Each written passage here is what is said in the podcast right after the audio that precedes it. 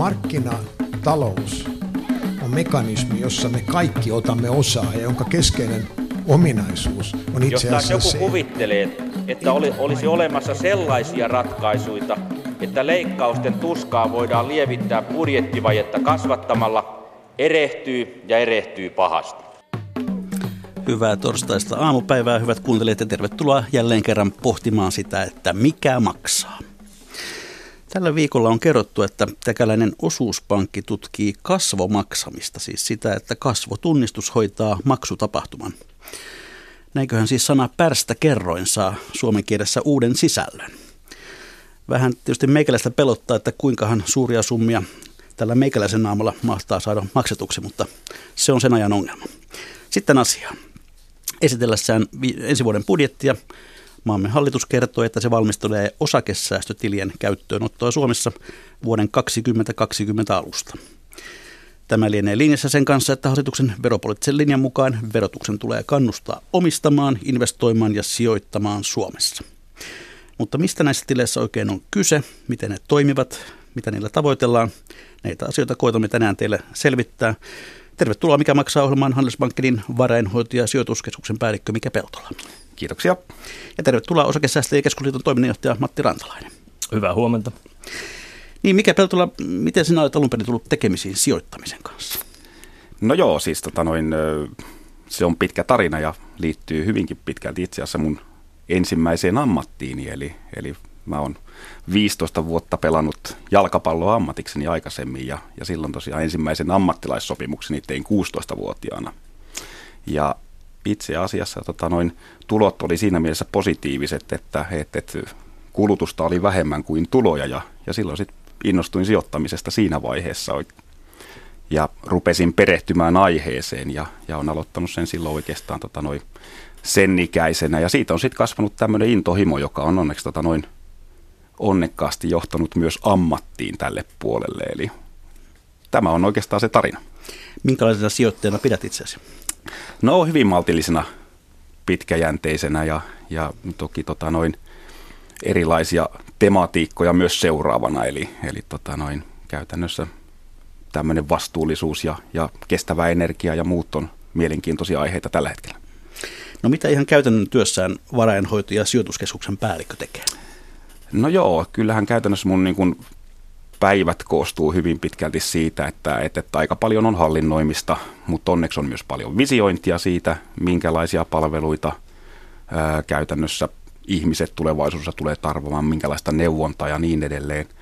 Ja toki tota noin, se kirsikka kakun päällä tai mansikka, miten kukin tykkääkin, niin on ehkä kuitenkin tämmöiset asiakastilaisuudet ja erilaiset puhekeikat ja juuri tällaiset tota noin, missä nytkin istutaan, jossa pääsee keskustelemaan tästä tärkeästä aiheesta.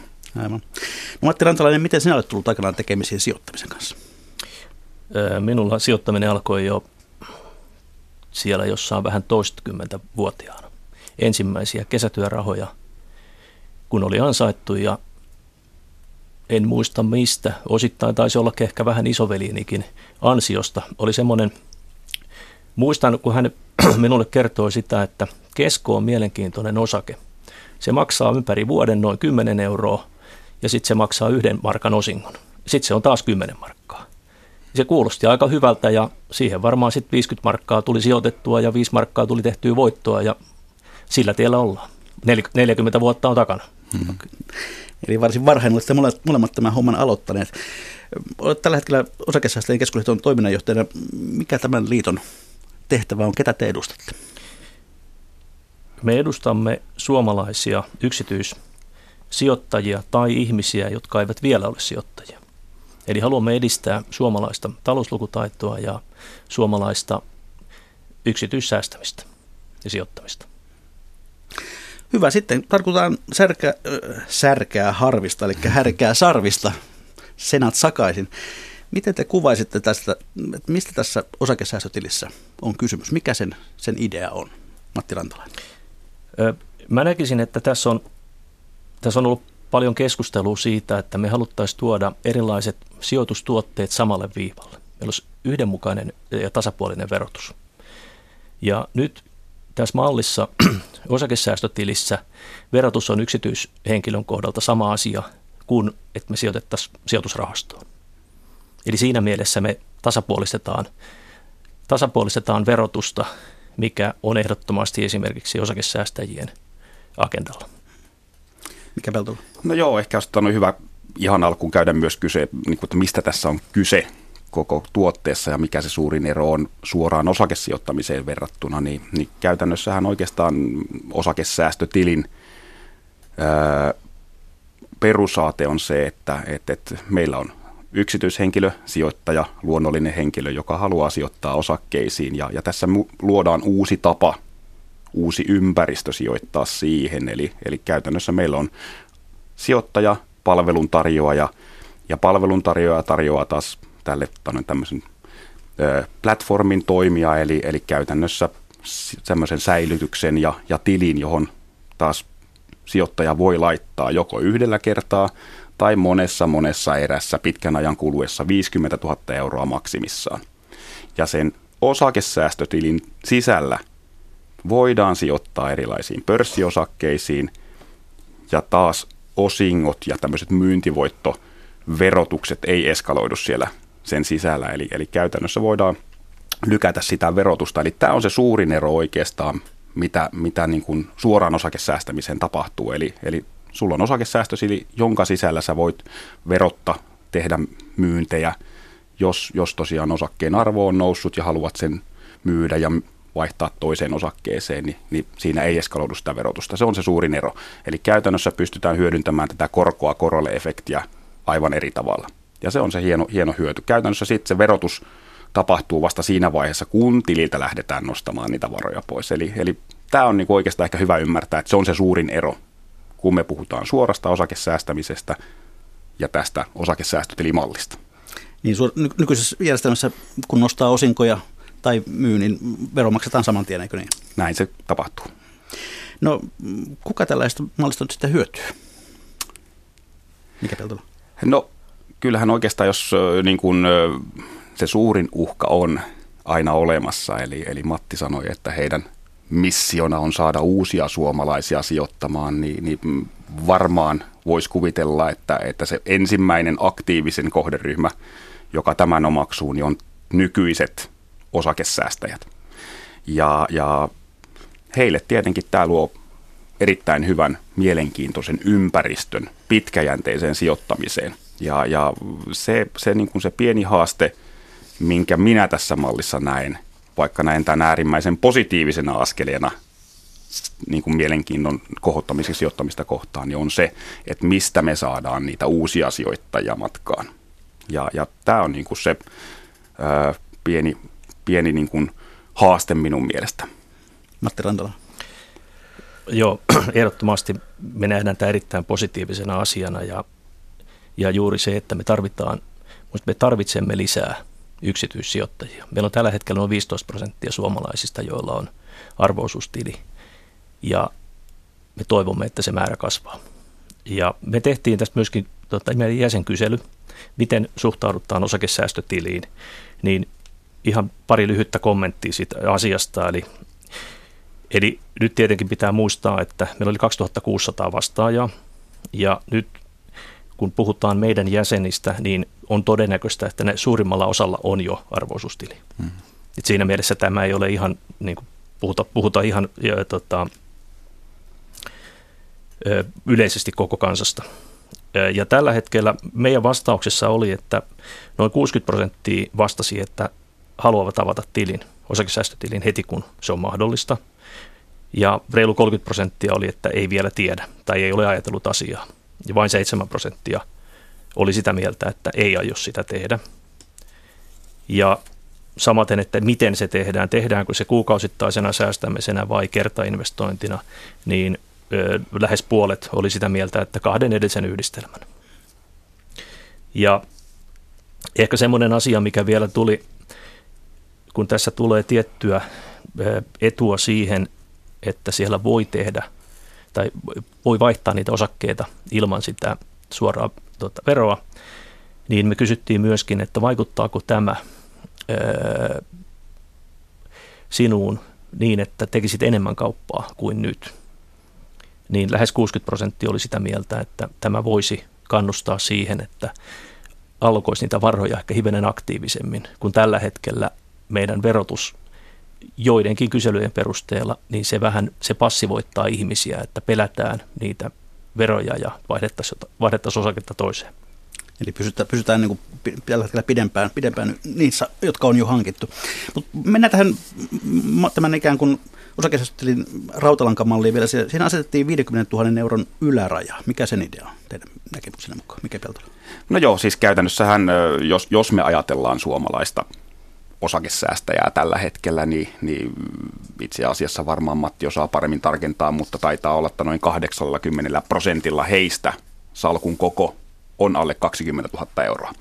Ja silloinhan tämä tarkoittaa, että kyllähän tämä kohdistuu hyvin pitkälti semmoiseen kohderyhmään, eli, eli näihin suureen massaan, jotka jo tällä hetkellä sijoittaa osakkeisiin. Ja, ja, ja käytännössä oikeastaan tämä rajoitus, mikä tähän on tehty, niin sillä on yksinkertaisesti haluttu rajata pois tämmöisten niin kuin jo valmiiksi erittäin varakkaiden ihmisten vielä parempi mahdollisuus sijoittaa verotehokkaasti. Tämä on niin kuin minun näkemys tästä asiasta. No sitten käytännössä, kun se 50 000 on laitettu ja, ja niillä on hankittu osakkeita, niin voiko tuo yläraja sitten ylittyä, kun tulee arvonnousuja ja, ja osinkoja? Joo, ehdottomasti siis. Raja on se, että sinne saa laittaa se 50 000 euroa, mutta siinä ei ole mitään rajaa, että jos se vaikka 30 vuoden ajan kuluessa voi nousta vaikka sitten satoihin tuhansiin. No voiko yhdellä ihmisellä olla useita osakesäästötilejä? Mikä pelto? Joo, ei, se ei ole mahdollista. Eli tota, noin käytännössä yksi osakesäästötili per luonnollinen henkilö. No toisaalta jos olen teidän asiakkaani ja sitten menen salaa naapuripankkiin, niin mistä se naapuripankki tietää, että minulla on jo teillä se tili? Öö, naapuripankki ei välttämättä sitä tiedäkään, mutta verottaja lopulta tietää sen. Eli sieltä Joo. Ei, useita tilejä ei voi siis, siis pitää. Joo. No miten tämä sijoittaminen sitten tämän tilin kautta itse asiassa tapahtuu? Kuka, kuka päättää, että mitä ostetaan ja milloin, Matti Rantalainen? tilin omistaja tekee itse kaikki päätökset siellä. Eli siinä ei ole mitään välikäsiä. Joo, siis ainahan on mahdollista, että, että myös tota noin, sijoittaja konsultoi varainhoitajansa, pankkiansa ja tekee sitä kautta päätöksiä, mutta, mutta käytännössä malli on se, että ää, sijoittaja itse tekee ne päätökset. Ja oikeastaan vielä palaa vähän tuohon, tuohon vähän siihen niin kuin huoleeni siitä, että – millä me saadaan näitä uusia sijoittajia, se liittyy tähän asiaan vähän aasinsiltana, niin on, on nimenomaan tämä, että, että Suomessa alun perin me puhuttiin tämmöistä sijoitussäästötilistä, eli, eli käytännössä Ruotsin mallin mukaisesti, jossa puhutaan, niin siellä on tämä ISK-malli, eli Investering Sparkontu, ja, ja käytännössä se, mitä olisimme toivoneet, että olisi ollut kyllä, että oltaisiin saatu laajempi sijoitusinstrumenttivalikoima käyttöön, mikä taas niin kuin oikeastaan – sille aloittelevalle sijoittajalle voisi olla merkityksellinen asia. Eli, eli Avaa vähän, mitä, mitä tarkoitat joo, laajemmalla instrumentilla? Joo, eli, eli mielellään ainakin oltaisiin saatu rahastot sinne, miksei myös joukkovelkalainakirjat, jopa strukturoidut tuotteet ja niin edelleen. Eli ihan tämmöiset sijoittamisen perusinstrumentit, joita olisi voinut ottaa tänne sijoitussäästötilille. Ja nythän tämä on tosiaan selkeästi niin kuin nimensäkin mukaisesti on, on suussa muuttunut selkeästi osakesäästötiliksi, kun alun, alun perin puhuttiin sijoitussäästötilistä. Ja se mun ajatus on siinä, että, että aika monesti tämmöinen aloitteleva sijoittaja tarvitsee neuvontaa, tarvitsee motivointia siihen, jopa pelottelua, miksi, miksi pitäisi aloittaa säästäminen, miksi se on tärkeää. Ja siltä osin useimpien sijoittajien reitti kulkee rahastojen kautta osakkeisiin, eikä päinvastoin. Eli, eli tota, no, toki paljon poikkeuksiakin, mutta, mutta niin kuin lähinnä sitä kansankapitalismia vahvistaaksemme, niin oltaisiin kyllä toivottu, että oltaisiin saatu enemmän laajempi tämmöinen sijoitusinstrumenttivalikoima. Eli tämän osakesäästötilin kautta voi siis ostaa vain pörssinoteerattuja osakkeita Suomessa. Voi ostaa Su- muualta? Suomessa ja Euroopassa. Suomessa ja Euroopassa, hyvä. No ihan käytännöllisesti, jos minä haluan tämmöisen tilin avata silloin 2020 odottaen, että tämä kaikki menee niin kuin on suunniteltu, niin, niin miten se tapahtuu? Mitä minä teen? Mikä mm. No joo, palvelun tarjoajan edustajana otan tämän vastauksen, eli, eli tota noin tämmöisellä digitalisaation aikana todennäköisesti tota noin, tilin avaaminen tapahtuu helposti myös digitaalisesti, eli, eli käytännössä tapahtuu nettimaailmassa ja, ja mm, toki, toki varmasti myös käymässä pank- pankissa. Ja varmasti myös tota, noin, pankit ei ole ainoita, jotka tulee tämmöisiä tota, noin, palveluita tarjoamaan. Eli, eli on erilaisia ää, sijoituspalveluyrityksiä, jolla, jolla on toimilupa sijoituspalveluiden tarjoamiseen. Niin he, heidän kautta myös, mutta kyllä mä luulisin, tota, no, että tämä prosessi saadaan aika yksinkertaiseksi ja pitäisi onnistua samaan tyyliin kuin tilin avaaminen suunnilleen. Ja, ja pahimmassa tapauksessa vaatii visiteerausta pankin konttorissa. No miten minun pitäisi ymmärtää sitten riskeistä, jos minä avaan tällaisen tilin, Matti Rantala? No riskit ovat luonnollisesti ihan samat kuin ostaisit suoraan osakkeen. Ja oikeastaan vielä tähän, niin meillähän on ollut, mitä se on ollut, noin vajaa kymmenen vuotta ollut tämä pitkäaikaissäästämistili mahdollisuus. Sen suosio ei ole kovin suuri, mikä on varsin valitettava. Se on meidän mielestä hyvä, hyvä ratkaisu. Tämä niin sanottu PS-tili. Niin, tämä PS-tili. Ja, ja PS-tili itse asiassa rakenteellisesti on aivan sama asia kuin tämä. Teknisesti ymmärtäisin palveluntarjoajalle, se on ihan sama, ihan sama tuote. Eli siinä on arvoisuustili ja ö, pankkitili ja niiden välillä saa käydä rahaa niiden sisällä. Ja sitten jos sieltä nostaa, niin silloin se on tämä ö, tota kauppa, mistä sitten aiheutuu veroja. Jos minulla on jo osakkeita ja sitten avaan tällaisen tilin, niin voiko nämä osakkeet jotenkin siirtää sinne tilille?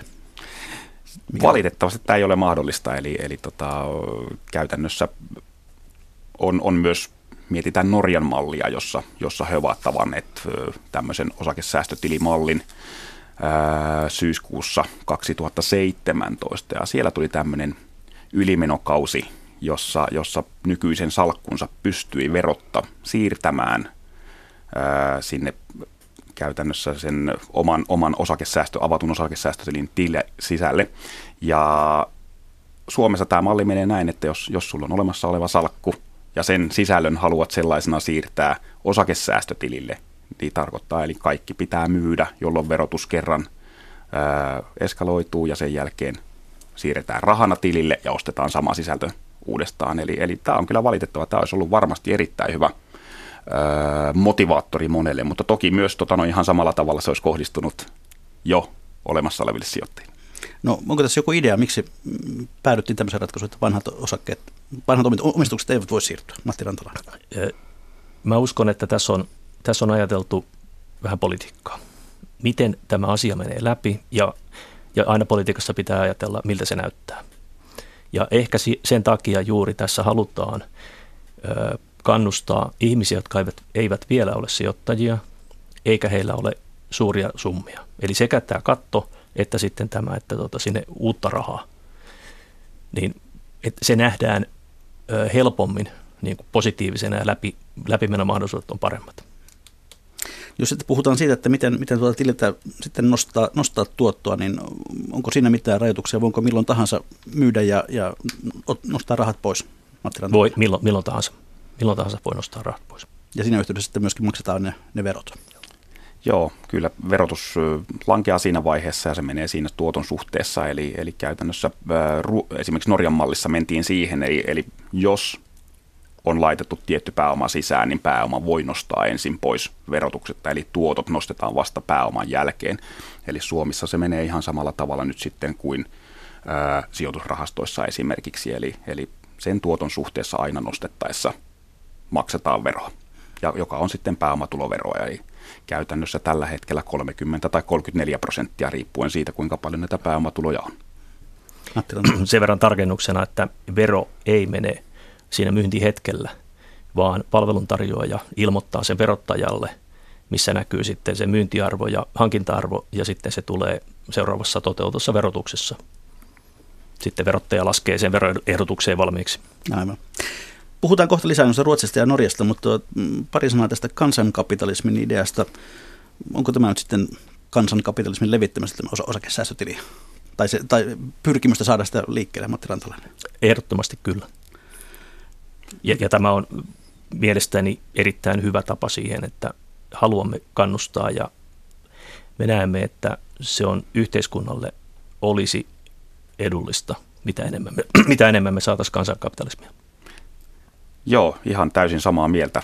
Erittäin positiivinen suunta siihen on, on monessakin tilaisuudessa ja todennut, että kaikki pyrkimykset siihen, että suomalaisten into sijoittamista, vaurastumista tai niin kuin tämmöistä taloudellista riippumattomuutta kohtaan nousisi, niin, niin ovat erittäin tervetulleita ja tämä on yksi merkityksinen keino siihen. Ja tässä on oikeastaan ollut kyllä niin kuin kiva seurata tätä keskustelua myös, koska tämä on levinnyt aika laajalle ja, ja aika moni tuntee nyt käsitteen osakesäästötili ja, ja tämä jo pelkästään itsessään on hyvä asia. Ja jos me nyt verrataan tietenkin suomalaisten ehkä sijoitusvarallisuutta ruotsalaisiin, niin kyllä me ollaan paljon jäljessä siitä, siitä kulttuurista, mitä siellä, siellä on. Ja, ja myös samoin sit siihen, että, että minkälaisia varoja me hallinnoidaan, minkälaisia on yksityis- ja kotitalouksien varallisuus. Eli, eli käytännössä ruotsalaisilla on tällä hetkellä rahastoissa yli 400 miljardia euroa ja Suomessa vastaava luku on 120 miljardia euroa. Että ollaan kyllä valitettavasti paljon perässä. Niin paljon puhutaan tuosta 80 miljardista, joka makaa erilaisilla matalakorkoisilla pankkitileillä. Selittäkää nyt tyhmälle, että miksi tuo raha pitäisi saada liikkeelle? Mikä No joo, tämä on varmasti semmoinen asia, jossa meillä myös pank- pankeilla on paljon niin kuin tehtävää ja ollaan varmasti niin kuin yritetty paljon ihmisiä myös sivistää. Eli, eli ongelmahan on tietenkin käytännössä puhutaan matalilla koroilla, melkein voisin sanoa tällä hetkellä, että ilman korkoa makaa tilillä olevat rahat ja, ja silloin on tietenkin tota, noin inflaation noustessa meidän raha-arvo heikkenee ja, ja siltä osin raha, joka ei tuota mitään, sen ostovoima on heikompi tulevaisuudessa. Ja jos me mietitään tätä oikein pitkällä tähtäimellä ja otetaan niin kuin kymmenien vuosien periodin, tämä voi olla kallis lasku. Ja, ja niin kuin siltä osin se raha olisi hyvä saada liikkeelle. Ei pelkästään sen yksityishenkilön kannalta tai kotitalouden kannalta, mutta myös se, että se voisi olla myös piristysruiske suomalaiselle taloudelle. Matti Rantalainen. Siis se, että tämä 80 miljardia ei, ei missään tapauksessa tietenkään voida koko rahasta puhua. Ilman muuta me tarvitaan talletusvaroja ja se on, se on kotitalouden hyvää taloudenpitoa, että on, on jonkinlaisia talletuksia, mutta mä ehkä käyttäisin mun yhden ystäväni äidillä oli aina tapana sanoa, että raha pitää laittaa töihin. Eli se, että kun me säästetään, että me onnekkaat, jotka pystytään, pystytään tuota pärjäämään vähän pienemmällä kuin mitä me ansaitaan, niin mitä me sille säästöille tehdään? Niin siinä se, että raha pitää laittaa töihin ja silloin sille saadaan tuottoja. Ja se on just pitkällä tähtäimellä, se on se, milloin merkitystä. Et valitettavasti meillä on monesti – osakesäästämisessä se on semmoinen kulttuurikysymys ja semmoinen pelko. Että se ensimmäisen osakkeen ostamisessa tulee, tai on se sitten vaikka sijoitusrahasto, mutta ensimmäisessä sijoituksessa tulee aina pelko, että pitäisikö minun osata paremmin tätä asiaa. Että onko siellä pankeissa tai jossain muualla semmoista viisautta, että, että meitä vähän höynäytetään. Ja me aloittaa sitä hälventää. Se ei ole, se sijoittaminen kannattaa tietenkin, mikäli niitä säästöjä on olemassa. Mikä pelto? Kansankapitalismiin liittyen vi- vielä niin kuin haluaisin, haluaisin niin nostaa muutamia tämmöisiä asioita, jotka, jotka liittyy tämmöiseen suomalaiseen luonteenpiirteeseen. On juuri tämä riskin pelko on aika voimakas edelleen ja, ja sitä kautta sitten ei saada asioita ehkä tehtyä, niitä ensimmäisiä päätöksiä, mihin Matti myös viittasi tuossa. Ja sitten se toinen niin kun ajatusmalli, mikä meillä aika syvällä on edelleen, on, on suomalaisilla, eli, eli ensin me opiskellaan, sitten me saadaan toivon mukaan hyvä työpaikka ja ruvetaan tienaamaan, ja sitten me ostetaan se omistusasunto. Ja mitä tapahtuu sen jälkeen? Käytännössä hyvinkin paljon siitä rahasta, mitä me sitten sijoitetaan, niin me sijoitetaan siihen omaan asuntoon. Eli, eli tavoitteena on päästä aika pikaisesti velattomaksi. Ja usein tämmöisen sitten noin sen jälkeen, kun ollaan täysin velattomia, niin ruvetaan vasta miettimään sitä taseen toista puolta, eli tätä varallisuuden kart- kartuttamista. Ja, ja tämä on kyllä aika, aika huono yhtälö siinä mielessä, keskimäärin suomalainen on 55-vuotias, kun hän, hän pääsee veloistaan lopullisesti eroon. Ja jos siinä vaiheessa aloitetaan... Eivätkä kaikki edes siihen mennessä. Näinpä juuri. Kokemusta on. eli, eli silloin se vä- väkisinkin se sijoitushorisontti siihen, että jää eläkkeelle, niin jää todella lyhyeksi. Ja, ja kun pitäisi päinvastoin toimia, että, että sekä lyhennetään velkaa, että sijoitettaisiin samanaikaisesti. Silloin me saataisiin se tehokkaasti tämä korkea korolle efekti hyödynnettyä ja pitkä sijoitushorisontti, jolloin myös riskit olisivat pienemmät. No meillä on myös esimerkkejä siitä, että, että pankissa on höynäytetty ihmisiä. Mm, eivät kaik, ei kaikkialla, mutta, mutta olisiko se yksi syy siihen, että, että se pelko on olemassa yhä, että ei tosiaan lähteä, koska on julkisuudessa sanonut tämmöisiä esimerkkejä, että on tehty sijoituksia ymmärtämättä, mitä on tavallaan te, tehnytkään. Joo, pelko on ihan, ihan, ihan aito. Esimerkkejä kuullaan maailmalta, niitä on myös ollut Suomessa. Mä kyllä näen, että Suomen viranomaiset tekee kyllä hyvää työtä, että kyllä meillä on Eh, varsin, varsin hyvä pankkivalvonta ja sinne kun tulee eri asioita, meillä on erilaisia instansseja, joissa kyllä puututaan väärinkäytöksiin. Et, et, et, siinä mielessä mä en näe sitä pelkoa kovin suurena. Mikä pelko? Joo, itse ihan samaa mieltä. Kyllähän tällä niin kuin, ö, pankkivalvonta toimii äärimmäisen hyvin ja, ja taas niin kuin, mun mielestä tässäkin asiassa mennään voimakkaasti oikeaan suuntaan. Meillä on tullut tämmöistä regulaatiota, jota on, on, on tosiaan esimerkiksi tämän vuoden alussa ää, astunut voimaan MIFID 2, eli tota noin, aika voimakkaita uusia toimintamalleja siitä, kuinka hyvin pitää asiakas tuntea, kuinka hyvin pitää ymmärtää asiakkaan riskinsietokyvyt ja, ja sijoitustavoitteet. Eli, eli käytännössä niin se on aika, aika syvä dialogi, mitä asiakkaan kanssa voidaan tai pitää käydä ennen kuin sijoitusneuvontaa annetaan. Ja kyllä mä niin kuin itse sanoisin, tota, no, että ää, tässä mennään voimakkaasti vastuullisempaan suuntaan. Ja, ja se, mikä, mikä mun mielestä olisi äärimmäisen tärkeä asia, mistä me ollaan esimerkiksi Handelsbankenissa ylpeitä, on se, että, että meillä ei ole minkäänlaisia henkilökohtaisia bonuksia siitä, mihin asiakas sijoittaa. Eli, eli käytännössä se ei, sen pitäisi sen henkilökohtaisen insentiivin koskaan päästä ohjaamaan sitä sijoitusneuvontatapahtumaa. Ja itse taas tosiaan koen, että kun meillä on tällainen vastuullinen malli, niin, niin toki hyödytään siitä, mutta sitten tämmöiset uutisoinnit, mitä on, on ollut lehdistössä, niin on toki koko toimialaa vastaan. Eli, eli siinä mielessä. Mä uskon, tota, no, että mä en näe tätä semmoisena niin, niin suurena pelkona ja, ja aika miellyttäviä on meidän tutkimusten mukaan ne neuvontatapahtumat asiakkaille, eli asiakkaat kokee oikeasti saavansa niistä paljon. Matti Rantala. Tämä on ihan oikein, mitä mikä sanoi tuossa, että heillä ei ole, heillä ei ole henkilökohtaista tuota, palkkiomallia mm. siitä, että kuinka paljon myy asiakkaalle tai mitä tuotteita, mikä on, mikä on hyvä asia. Mutta kyllä meidän kuitenkin pitää aina asiakkaana muistaa, että tietenkin se palkanmaksajan tuotteitahan siellä pankissa tarjotaan. Et ihan sama kuin me mennään autokauppaan, niin ei ne naapuriliikkeen autoja meille suosittele, vaan parhaan mahdollisen heidän valikoimastaan. Ja näinhän finanssipalveluyritys toimii. No, Suomessa on kai noin 800 000 kansalaista, joilla on osakesijoituksia tällä hetkellä. Itse asiassa tarkka luku oli 840 000 viimeisessä, Joo. mutta juuri näin, noin 15 prosenttia suomalaisista. Onko heitä tutkittu, miten he poikkeavat tästä muusta väestöstä, jolla ei ole niitä? Ovatko he kenties varakkaampia? En ole nähnyt siitä kovin hyviä tutkimuksia. Tietysti olisi aika helppo olettaa, että olisi keskimääräistä varakkaampia. Tietenkin mä ehkä siitä määrästä, just tulee näitä, näitä määriä, että siellä on hyvin paljon ihmisiä, joiden tota, esimerkiksi osingot on, mistä on ollut aikaisemmissa hallitusneuvotteluissa keskustelua, että voisiko osinkotulot olla verovapaita esimerkiksi tuhanteen euroon tai 500 euroon. Ja kun sitä on laskettu, niin, niin se on noin 70 prosenttia suomalaisista saa osinkoa sen verran. Ja siitä laskien, niin se, mä sanoisin, että se esimerkiksi tämä, mistä tämä ehkä tämä raja 50 000 tuli, niin yli 50 000 osakesalkku niin on varsin pieni prosentti suomalaisista. Mikä pelto?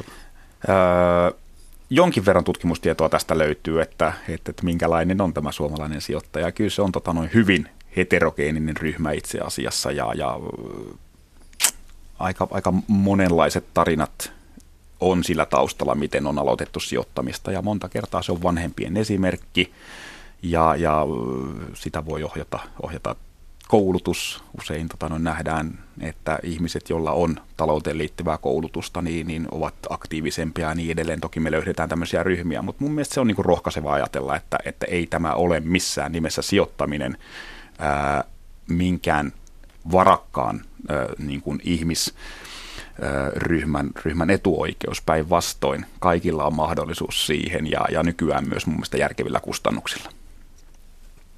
Joo, tässä on tota, esimerkiksi osakesäästäjien jäsenkuntaa, kun tutkitaan, niin keskimäärin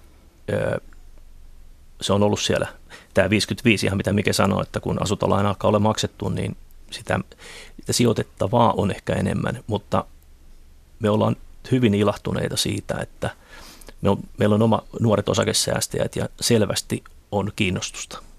Siis se, sanotaan siellä noin kaksikymppiset kiinnostuneet, niin on erittäin hyvä asia Suomelle.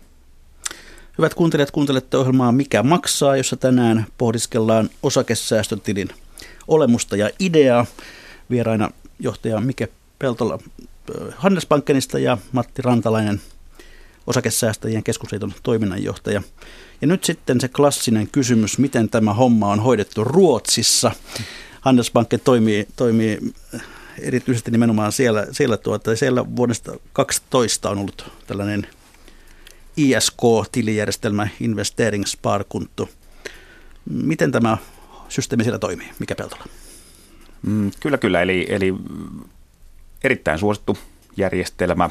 2,2 miljoonaa ruotsalaista on avannut osakesäästötilin tai itse asiassa siellä sijoitussäästötilin ja, ja oikeastaan suurimmat erot tähän ehdotettuun malliin, mitä Suomeen ollaan tuomassa, on, on juuri tämä, mistä aikaisemmin puhuttiin, että laajempi sijoitusinstrumenttivalikoima. Eli, eli käytännössä voit sijoittaa lähes mihin vaan sen, sen tilin sisällä. Ja sitten tässä verotuksessa on Ruotsissa erilainen malli. Öö, siellä puhutaan tämmöisestä sapluna verosta, eli sablunskat nimeltään, joka tarkoittaa sitä, että sitä vuosittain verotetaan sitä pääomaa, mitä siellä tilillä on, mutta sitten taas nostot on ilmaisia. Ja, ja tämä verotus on, on sidottu käytännössä yleiseen korkotasoon ja, ja siltä osin tarkoittaa sitä, että on sitten salkku noussut tai, tai laskenut, niin se vero kohdistuu joka tapauksessa. Eli, eli siinä mielessä se ehkä voi ohjata myös siihen, että pääomilla kannattaa hakea vähän isompaa riskiä ja sijoittaa myös pitkällä tähtäimellä. Mutta se suurin ero on, on ilman muuta siinä, eli, eli ei ole sidottu pelkästään pörssiosakkeisiin, vaan voit sijoittaa myös rahastoihin, voit sijoittaa myös joukkovelkalainakirjoihin, myös osakeindeksi-obligaatioihin, eli tämmöisiin strukturaalisiin tuotteisiin ja, ja niin edelleen. Ja tässä verotuksessa on, on se pieni ero, mutta mut erittäin suosittu malli. 2,2 miljoonaa on mun mielestä vakuuttava luku. Öö, toki Ruotsissa on myös paljon, paljon tota noin, sijoittajia ollut, ollut historiallisesti, mutta, mutta on ollut suosittu malli. Tuota, niin, niin mistä se oikeastaan johtuu, että Ruotsissa tämä sijoittaminen osakkeisiin on niin paljon, tai ylipäätään sijoittaminen muihinkin instrumentteihin on niin paljon tavallisempaa kuin Suomessa? No se, mitä, mitä aina ensimmäisellä itsellä tulee mieleen ja, ja varmasti myös tutkimukset sen vahvistaa, on, on tämä eläkejärjestelmä, joka on siellä hyvin erilainen, jossa myös yksityishenkilöllä on mahdollisuus vaikuttaa siitä, kuinka tietty osa omista eläkkeistä rahastoidaan. Ja sen lisäksi tämä pitkä, pitkä historia ja, ja hieman enemmän vaurautta ja, ja voimakas sijoittamiseen liittyvä ja tämmöiseen omistamiseen liittyvä kulttuuri on siellä kyllä ohjannut sitten tätä käyttäytymistä. Ja se tahtoo olla semmoinen asia, että jos, jos kaikki sitä tekee ja se on yleisesti myös puheenaihe, eli, eli tämä ei ole mikään salaisuus, naapureiden kesken siellä, että, että myös naapuri sijoittaa ja muuta, niin niistä käydään päivittäin keskustelua ja, ja Ruotsissa on kyllä myös vilkas media, joka pitää tätä sijoittamisesta yllä, yllä siellä, niin, niin tämä on mun mielestä tämmöinen kulttuurillinen kysymys hyvin pitkälti. Ja, ja sitten tietenkin tota, noin perustavaa laatua erilainen malli siinä, eli, eli asuntolainojahan ei lyhennetä läheskään samalla tahdilla, vaan – sitä rahaa, mitä, mitä siitä jää yli omasta kulutuksesta ja, ja siitä palkasta, mitä saat, saat tosiaan niin siitä suhteesta, niin sitä ollaan valmiita sijoittamaan kuukausittain ja, ja äärimmäisen monet sijoittaa kuukausittain. No onko Ruotsi jonkinlainen onnella sinun näkökulmastasi tässä mielessä? Onko se asiat, asia paremmin Joo. kuin meillä? No sijoittamisen näkökulmasta kyllä voisin ajatella, eli, eli osaaminen ja talousosaaminen siltä puolelta on, on, on hieman meitä edellä. Mutta sitten tulee tämä toinen puoli, jota, jota pitää ajatella, on tietenkin tämä velkaantuminen ja, ja muuta, jossa kyllä me suomalaiset siinä ollaan aika mallioppilaita, jopa vähän liiankin, kan, liiankin kanssa, että et, et, siltä osin se menee ehkä, ehkä tasan sitten kuitenkin loppupeleissä tämä talousosaaminen kaikki puoli. No 2,2 miljoonaa on tietysti paljon, paljon jos ajattelee näitä ISK-tilien lukumäärää, mutta toisaalta tieto kai kertoo, että, että valtaosin kyse on jo aiemminkin sijoittamista harrastaneita ihmisiä, uusia ei niinkään. Onko se näin? Mikä tautalla? Joo, samaa olen lukenut ja, ja sen takia myös tästä Suomeen lanseerattavasta mallista on, on pikkasen huolissaan, koska kyllä tarkoituksenmukaista olisi ilman muuta saada uusia sijoittajia liikkeelle. Ja, ja kuinka tarkasti se juuri näin menee Ruotsissa, että nämä 2,2 miljoonaa on jo ollut sijoittajia, jotka on ollut mukana, niin ää, tästä meidän kannattaa varmaan käydä keskustelua kyllä niin kuin laaja-alaisesti, että, että mitkä olisi ne parhaat keinot saada uusia sijoittajia, uusia ihmisiä kiinnostumaan sijoittamisesta ja, ja oman talouden hallinnasta ja taloudellisesta riippumattomuudesta, sen, sen, sen tavoittelemisesta, niin öö, vähän, vähän huolestuttava tieto on kyllä, kyllä tuo Ruotsistakin. No Norjassa on sitten tämmöinen ASK-tili, enkä yritä edes lausua sen koko nimeä norjaksi. tuota, minkälainen, miten se järjestelmä poikkeaa Ruotsista? Joo, eli, eli tota noin, itse on, olen Norjassa asunut, niin tota noin, Akshespar konttu on siellä. Tota no niin, tämä. se tuli hienosti. Joo, kyllä, kyllä. Eli, ö, malli on aika houkutteleva. Eli, eli 2017 syyskuussa lanseerattu ja aikaisemmin jo mainitsin tästä, eli, eli erittäin suuri porkkana siinä mielessä, että ilman veroseuraamuksia voit siirtää nykyisen salkkusi sinne sisälle. Ja, ja se on kyllä hyvä, hyvä mm, semmoinen porkkana käytännössä ja, ja pitäisi kyllä vaikuttaa siihen. Ihan tarkkoja lukuja mulla ei ole siitä, mitä, miten tämä nyt on lähtenyt itse asiassa, mutta, mutta se on se iso juttu ja toki siinä oli sen verotuksen suhteen on myös, myös oma hyötynsä, eli kaikki pääoma, mitä on laitettu sisään, voidaan nostaa ensin tältä tililtä pois ennen kuin tarvii maksaa veroa. Ja, ja se, on, se on taas tota noin yksi porkkana lisää siinä, että aika houkuttelevan mallin norjalaiset on kyllä rakentanut tähän. No jos te nyt, teillä olisi valta ja voima teillä kahdella laatia vielä kerran hioa tätä suomalaista osakesäästötili-ideaa, niin, niin mitä elementtejä naapurimaista toisitte siihen? Mikä Peltola? Olen jo ehkä, ehkä tota noin tehnyt tietäväksi, että olisin halunnut lisää mahdollisuuksia sijoittaa Aha. erilaisiin sijoitusinstrumentteihin, eli laajempi sijoitusvalikoima olisi ollut minun toiveessani. Matti Rantala. Periaatteessa tämä ehdotus on, tämä on hyvä. Se, että olisiko, voisiko se summa olla suurempi, voisiko sinne siirtää rahaa, mutta mä ymmärrän kyllä tässä niin esityksen tekijää, eli juuri halutaan niitä uusia sijoittajia ja halutaan pitää se raja riittävän pienenä. Et ymmärrän hyvin, tämä on hyvä alku ja hyvän suuntaan ollaan menossa. Jos se pari sanaa vaihdetaan näistä verovaikutuksista, niin, niin tuo työryhmä, joka, joka tätä osakesäästötili-ideaa valmisteli, niin arvioi, että, että valtio joutuu tässä maksumieheksi sen takia, että kun lykätään, lykätään näitä tuota, veronmaksuja, niin siitä syntyy reikä budjettiin. Käykö näin? Mikä Peltola? Joo, näinhän, näinhän voidaan ajatella, mutta kyllä itse asiassa tässä mallissa vaan lykätään verotusta. On mun mielestä hyvä ajatella se niin. Eli, eli käytännössä verotulojen pitäisi kasvaa, mutta ne myöhäistyy. Ja, ja mä luulen, että tästä voi seurata paljon monenlaista muuta hyvää. Ennen kaikkea se, että ihmiset kokee, että he ovat varakkaampia, he ovat varautuneet tulevaisuuteensa, jolloin taas voidaan kuluttaa ja tehdä muunlaisia päätöksiä, jotka, jotka taas niin kuin kiihdyttää meidän taloutta ja pitää yllä, yllä myös kasvua. Miten osakesäätiöt näkevät, Matti Rantala? Tämä on mielenkiintoinen asia. Monesti kun lakeja tehdään, niin puhutaan näistä dynaamisista vaikutuksista, mistä varmaan mekin mielellään haluttaisiin puhua, että me saataisiin PKT ylöspäin, kun me saataisiin yksityishenkilöille pääomatuloja. Ehdottomasti hyvä asia, vähän niin kuin Ruotsissa. Yksi syy, miksi BKT on siellä meitä korkeampi, on se, että siellä on selvästi enemmän yksityishenkilöille pääomatuloja. Mutta tässä on myöskin, mua oikeastaan hämmentää tämä verokeskustelu.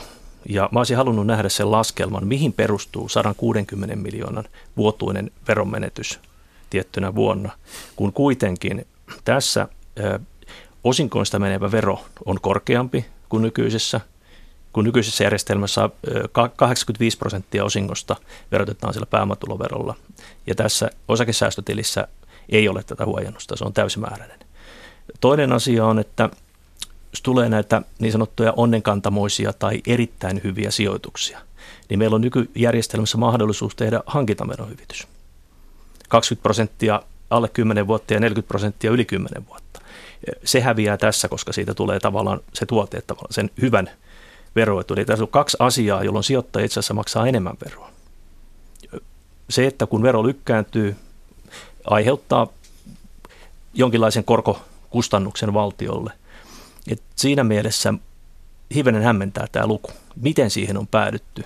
Ja olisi kiva nähdä tarkemmin ne laskelmat. Niin oppimitapauksessa tietysti, jos sijoittaja menestyy pitkällä tähtäimellä, niin, niin verokertymähän kertyy valtiollekin sitten enemmän, eikö näin? Juuri näin. No pari sanaa vielä tästä ajoituksesta. Pörssikurssit ovat nousseet oikeastaan kymmenkunta vuotta ja ovat indeksit ovat korkealla. Onko tässä nyt tämmöinen tyhmien jymäytys käynnissä, että avataan tilit 2020, kun kurssit on korkealla ja sitten kohta se romahdus on siellä nurkan takana väijymässä, mikä Peltola? Joo, toki, toki aina voidaan ajatella, että, että mikä on ajoitus ja, ja toisaalta tämän asian tiimoilta ajattelen, että tota, noi, ajoitus on aina hyvä. Eli, eli siinä mielessä. Mutta mut oikeastaan eihän me kukaan tiedetä, mikä on markkinatilanne 2020 vuoden alussa, jos tämä silloin lanseerataan. Mä toivon, että me päästä tässä eteenpäin toki myös pikaisemmalla aikataululla. Ja, ja itse mä näkisin tämän yleisesti osakesäästötilin erittäin pitkäjänteisenä ratkaisuna.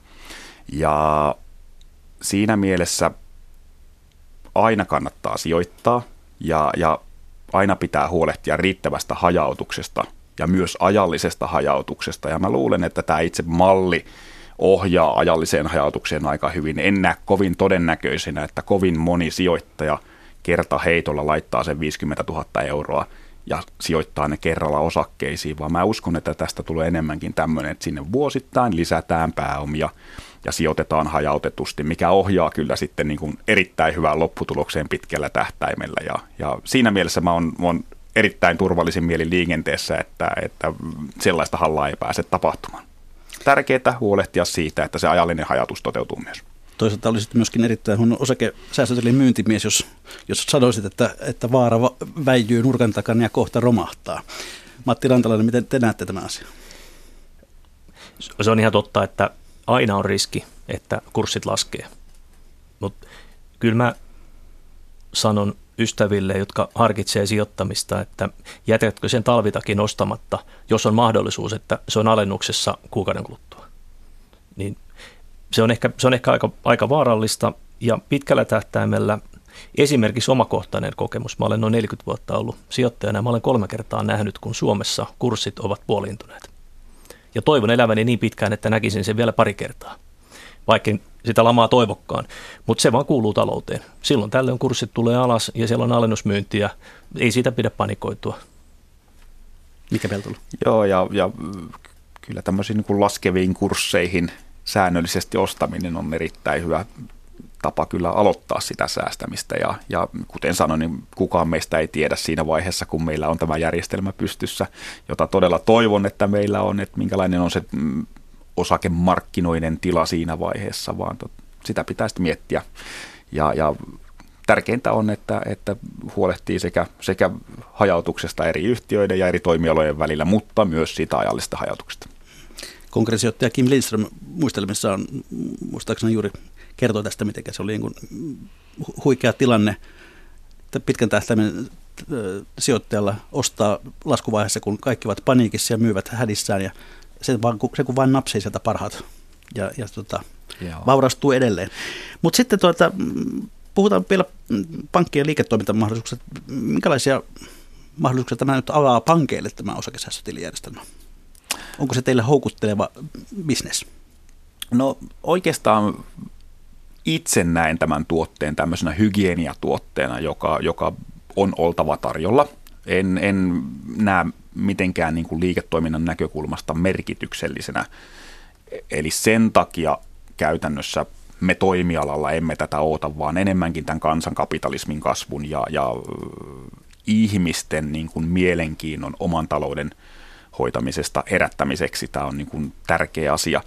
Ja, ja kyllä mä nykypäivänä yleisesti ottaen erilaisten sijoitustuotteiden ja, ja erilaisten sijoituspalveluiden hintapaine on kohtuu kova. Ja, ja tällä hetkellä kuitenkin tota noin hinnoittelu on, on regulaation myötä aika läpinäkyvää ja muuta, eli, eli en, en kyllä millään näe tätä tämmöisenä niin kuin, jossa päästään kermat päältä kuorimaan, ja, ja kilpailu pitää huolen, huolen hinnoittelusta, ja, ja siltä, siltä osin en näe sitä vaaraa, että tämä tulisi kaatumaan siihen, että järjestelmä tai tuote, osakesäästötili sellaisenaan olisi sijoittajille liian kallis malli. Onko se riittävän houkuttava sitten, että kaikki pankit ja rahoituslaitokset lähtevät tähän mukaan? Mä, mä ehkä vähän vertaisin tähän PS-tiliin. Et PS-tilissä ö, palveluntarjoajat hinnoittelevat esimerkiksi välityspalkkiot korkeammaksi kuin suorissa sijoituksissa. Perusteena on varmasti siinä jonkinlaista hallinnollista ö, kulua. Ja, ja tällä hetkellä PS-tilit tai tileillä olevat rahat on sen verran pieniä, että kaikki palveluntarjoajat ei ole mukana siellä, eli siinä mielessä kilpailu ei ole toteutunut. Ja ehdottomasti toivomme, että tämä osakesäästötilissä kaikki, kaikki lähtisi mukaan ja kilpailu toimisi. Joo, siihen PS-tiliin, joka, joka sinällänsä oli, oli niin kuin erittäin mielenkiintoinen avaus. Ja, ja oikeastaan se suurin ongelma, mikä, mikä PS-tileihin, eli tämmöisen pitkäaikaissäästämistiliin mikä se nimi ihan viralliselta nimeltään on, niin, niin mihin se sitten oikeastaan kaatui se mielenkiinto öö, sekä palvelun tarjoajien että, että myös sijoittajien suhteen, niin oli oikeastaan se, että, että siinä vaiheessa meidän eläkeikä oli 63 vuotta ja, ja silloin se säädettiin siitä, että vasta 68-vuotiaana saat ruveta nostamaan niitä varoja, mitkä sijoitat sinne. Ja se käppi oli vähän liian suuri kenellekään lähteä mukaan siihen. Ja sitten se toinen puoli, mitä, mitä myös oli tapahtunut, on, on se, että, että meillä on ollut aika poukkoilevaa verotusta sijoittamiseen liittyen. Ja, ja oikeastaan se trendi oli ollut se, että niitä hyötyjä, etuja enemmänkin karsitaan kuin niitä lisätään. Niin se luottamus siihen, että jos se on nyt 6-8 ja sitten kun minä itse 30 vuoden päästä olen suunnilleen siinä iässä, niin mikä se lopullinen oikeasti ikä siinä vaiheessa on, niin tämmöinen niin luottamus, mitä mä toivoisin myös kyllä meiltä, että lainsäädännön ja verotuksen suhteen meillä olisi ennustettavuutta ja, ja tavallaan myös sitä, että, että myös välillä saataisiin tämmöisiä porkkanoita aikaiseksi niin kuin osakesäästötili. No pankit tekevät osakesäästötililläkin tuottonsa erilaisilla tällaisilla palvelumaksuilla ja muilla saadaanko järjestelmä niin avoimeksi, että, että asiakas pystyy selkeästi vertaamaan eri pankkien tarjoamaa osakesäästötiliä ja sen hintaa, vai tuleeko niistä sellaisia paketteja, joiden vertaaminen keskenään on kovin vaikeaa? Mitä arvelette? Mikä pelto? Mä arvelen, että tuosta tulee aika yksinkertainen järjestelmä. Varmastikin nyt kun me puhutaan pelkistä pörssiosakkeista, niin siihen kauppaan liittyy, liittyy varmasti, noin, aina kun kauppaa käydään, niin jonkunlainen kustannus joko ostat tai myyt, mutta siihen liittyy jonkunlainen transaktiokustannus ja sen lisäksi varmasti tästä hallinnoinnista tulee olemaan jonkunlainen kuukausittainen kulu. Ja, ja näin mä uskon, että, että se tulee useimmilla toimijoilla olemaan. Toivon ainakin, että tota, noin pysyttäisiin yksinkertaisissa hinnoittelumalleissa ja, ja se on varmasti sekä, sekä palveluntarjoajan että, että myös sijoittajan etu, että näin, näin, näin kävisi. Ja se, mikä on tosiaan nykypäivänä hyvä, että näistä kaikista sijoitus tuotteiden kuluista nykyinen regulaatio vaatii, että, että pitää myös tehdä tota, tämmöinen vuosittainen kirjanpito ja avata tasan tarkkaan kaikki kulut, mitä asiakas on siitä maksanut. Eli, eli tämmöinen läpinäkyvyyshän on ollut lainsäädännön säätäjän tavoitteena ja mun mielestä se alkaa toteutua kyllä tosi hyvin. Eli vertailtavuus on mun mielestä lisääntynyt sijoitustuotteiden välillä. Miltä se näyttää osakesäästäjien näkökulmasta, Matti Rantalainen? Tietenkään palveluntarjoajat tekevät omat hinnastonsa, kun tästä päästään vähän eteenpäin. Tulemme varmasti tekemään vertailun, kun nämä hinnastot on selvillä, että voidaan verrata eri, erilaisia palkkioita kokonaisasiaan. Ja tässä on myöskin tässä valtiovarainministeriön esityksessä se, että, että asiakkaalla on oikeus vaihtaa palvelun tarjoajaa.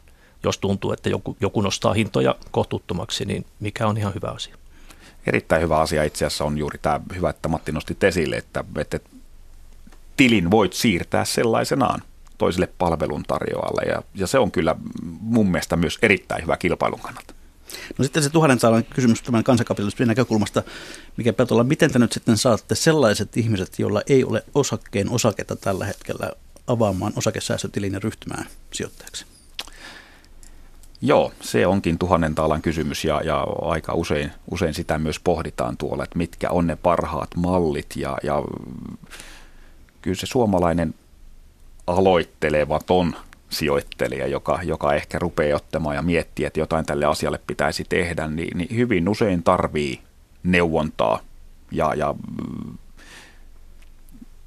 tarvitsee myös motivoinnin siihen aloittamiseen. Ja, ja siltä osin kyllä mä niin uskon, että tämmöinen henkilökohtainen neuvonta tulee olemaan jatkossakin äärimmäisen tärkeässä asemassa – mutta sitten taas monet ei halua sinne pankkiin tulla, niin mä luulen, että myös tämmöistä digitalisaatiota joudutaan hyödyntämään siinä, eli pankeissa ollaan menossa vahvasti eteenpäin. Aika monet asiakkaat tavataan etänä nykypäivänä, tarjotaan digitaalisia työkaluja siihen, jossa asiakas pystyy itse tekemään itsellensä pientä tämmöistä talouden kartoitusta ja, ja ratkaisuja sitä kautta. Eli, eli meidän pitää kokeilla erilaisia kaikenlaisia. Tarvitaan sekä henkilökohtaista että digitaalista neuvontaa ja tarvitaan myös mahdollisuus etä, etätapaamisiin, mutta se on varmasti se, mitä tarvitaan. Ja sen lisäksi kyllä meidän pitää niin kuin toimialana pankkien niin, niin edelleen kantaa vastuumme siitä, että ihmisten ymmärrys omasta taloudesta ja siitä, miten siihen positiivisesti voi vaikuttaa sen tulevaisuuteen, niin, niin ollaan, ollaan niin kuin monessa mukana sekä median kautta että, että erilaisilla koulutuksina. Sitten lyhyt loppuveikkaus. Vuonna 2020 avautuvatko osakesäästötilit vai käykö niin, että kun hallitus vaihtuu, niin vaihtuu politiikkakin? Matti Rantalainen. Toivottavasti toteutuu. Mikä Peltola? Mä väitän, että nyt tässä keskustelussa ollaan päästy niin pitkälle ja, ja tota noin, että paluuta ei enää ole. Eli, eli tota noin, mun veikkaus on, että tämä toteutuu ja, ja tota, jos heitetään semmoinen pieni betsi siihen vielä, niin tota noin, että vielä, vielä jopa ennen 2020. Ja näin hyvät kuuntelijat, olemme jälleen perinteisen tapaan sillä hetkellä, jolloin on viikon talousviisauksien ja talousvinkkien aika. Niitä voi minulle lähettää vaikkapa sähköpostilla. Mutta kuunnellaanpa nyt päivän vieraiden vinkit, eli Matti Rantalainen, mitä vinkkaat tai viisastelet? Ö, jos olet harkinnut osakkeiden, osakkeisiin sijoittamista, osta ensimmäinen osakkeesi tänään. Älä odota osakesäästötilin tuloa 2020. Mikä Peltola? Tuo on hyvä, aina on hyvä aika aloittaa sijoittaminen, se on se toinen. Itse ehkä tota, tämmöisen oman persoonaan liittyvä, liittyvä ei ihan ehkä niksi pirkkatasoinen eikä kaikkien hyödynnettävissä ihan samalla tavalla, mutta, mutta liittyy omaan entiseen ammattiin, joka oli urheilija ja liittyy nykyiseen ammattiin, niin on se, että et, et, nauttikaa hyötyliikunnasta, liikkukaa paljon jalkaisin, pyörällä, säästätte mahdollisesti rahaa, saatte hyvän mielen, ää, hyvää hyvinvointia ja niin edelleen. Ja, ja ne säästyvät rahat käyttäkää sitten herkutteluun, kun olette liikkunut yhtenä päivänä viikosta ja loput sijoittakaa vastuullisesti ja, ja nimenomaan älkää ottako osakesäästötiliä, vaan tota noin, miettikää vastuullinen joku hyvä sijoituskohde, minkä löydätte. Ja yleisövinkki jälleen ensi viikolla, jos niitä tuolta laarista löytyy. Kiitoksia Mike Peltola, kiitoksia Matti Rantalainen, kiitoksia kuuntelijat. Mikä maksaa, sitä me ihmettelemme jälleen viikon kuluttua.